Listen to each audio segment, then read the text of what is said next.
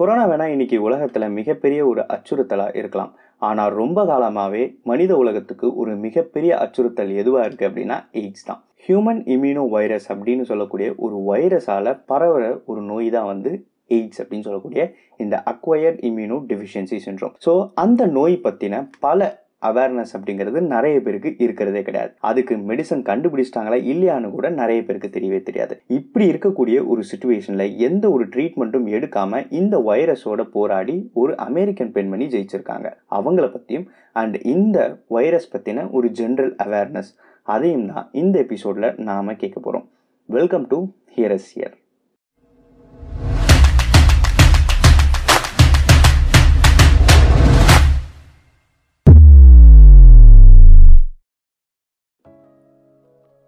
நம்ம எல்லாருமே ஒரு சில நோயை வேற ஒரு கண்ணோட்டத்தோட தான் பார்ப்போம்.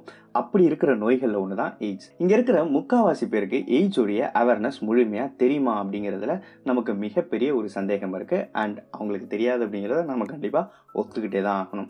என்னென்னா எய்ட்ஸ் இருக்கிறவங்க நம்மளை தொட்டாலே அவங்க மூச்சு காற்று நம்ம மேலே பட்டாலே இப்படியெல்லாம் கூட அந்த வைரஸ் பரவும் அப்படின்னு நம்ம நினச்சிக்கிட்டே இருப்போம் இல்லை நினச்சிருப்போம் கண்டிப்பாக ஆனால் இந்த வைரஸ் அப்படிங்கிறது அதாவது இந்த எய்ட்ஸ் அப்படிங்கிறது எப்படி பரவும் அப்படின்னா முக்கியமாக பிளட் டிரான்ஸ்மிஷன் இருந்தாலோ இல்லைனா வந்து liquid transmission body to body இருந்தாலோ தான் இந்த வைரஸ் அப்படிங்கிறது பரவும். அப்போது அப்படின்னா எந்தெந்த நேரங்களில் இது பரவறதுக்கான வாய்ப்புகள் அதிகமாக இருக்குது அப்படின்னா பிளட் டொனேட் பண்ணும்பொழுது அதுக்கப்புறம் இன்ஜெக்ஷன் அதாவது ஹெல்தி பர்சனுக்கு ஒரு எய்ட்ஸ் இருக்கக்கூடிய அவங்களுக்கு போட்ட இன்ஜெக்ஷனே வந்து யூஸ் பண்ணாலோ இல்லை ரேசர் பிளேட் அதாவது பாபர் ஷாப்பில் ஷேவ் பண்ணும்போது அவங்களுக்கு யூஸ் பண்ணதே வந்து ஒரு ஹெல்த்தி பர்சனுக்கு யூஸ் பண்ணாலோ இல்லை அப்படின்னா வந்து அன்வான்ட் செக்ஸ் வச்சுக்கிறது அப்புறம் வந்து அம்மாவுக்கு எய்ட்ஸ் இருந்தால் அவங்களுடைய குழந்தைக்கு வர்றது. ஸோ இந்த மாதிரியான சில காமனான விஷயங்கள் மூலயமா தான் வந்து இந்த எய்ட்ஸ் அப்படிங்கிறது நிறைய பேருக்கு பரவதுக்கான வாய்ப்புகள் அதிகமாகவே இருக்குது அப்படிங்கிறது தான் உண்மை. அப்போ முன்னாடி சொன்ன மாதிரி மூச்சு காத்துப்பட்டாலோ இல்லை அவங்க நம்மளை தொட்டாலோ பரவுமா அப்படின்னா அது எய்ட்ஸ் கிடையாது அது கொரோனா வைரஸ்.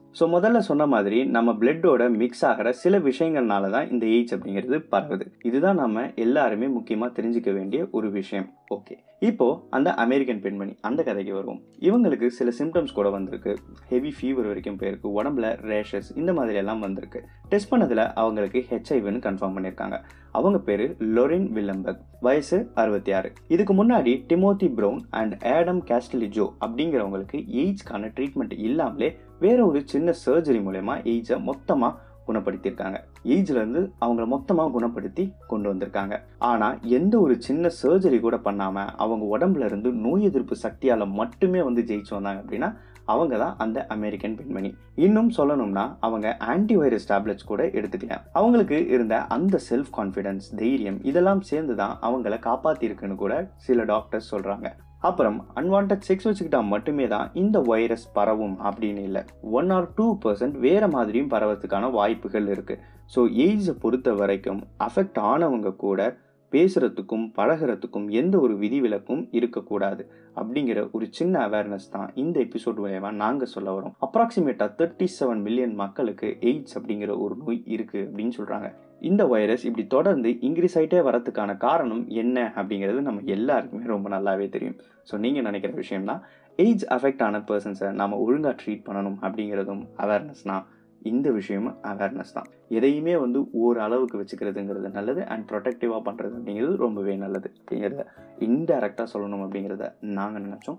ஸோ எய்ட்ஸ் அப்படிங்கிற நோய் பற்றி பல விஷயங்கள் இருக்குது ஆனால் ரூமர்ஸ் எதையுமே பிலீவ் பண்ணாமல் டபிள்யூஹெச்ஓ வெளியிட்டிருக்கக்கூடிய சில விஷயங்களை மட்டுமே நம்புங்க. அதில் இருக்கக்கூடிய சிம்டம்ஸ் அதுக்கப்புறம் அதில் இருக்கக்கூடிய டெஸ்ட்டு சில ட்ரீட்மெண்ட்ஸ் இந்த மாதிரியான விஷயங்கள் மட்டும் நம்பி போகிறது தான் வந்து உண்மை. எய்ட்ஸ் அப்படிங்கிறது வந்து ஒரு கொடுமையான நோய் கிடையாது. எய்ட்ஸ் அப்படிங்கிறது வந்து ஒரு டிஸ்கிரிமினேட்டரி நோய் கிடையாது. அதை வச்சுக்கிட்டு நாம் வந்து மற்றவங்கள தீண்டத்தகாதவர் மாதிரி பார்க்குறது அப்படிங்கிறது இருக்கவே கூடாது. இந்த சொசைட்டியில் எய்ட்ஸ் இருக்கிறவங்களும் வாழணும் நாமளும் வாழணும் அப்படிங்கிற ஒரு கருத்தோட இந்த எபிசோடை நாங்கள் முடிக்கிறோம். நன்றி வணக்கம்.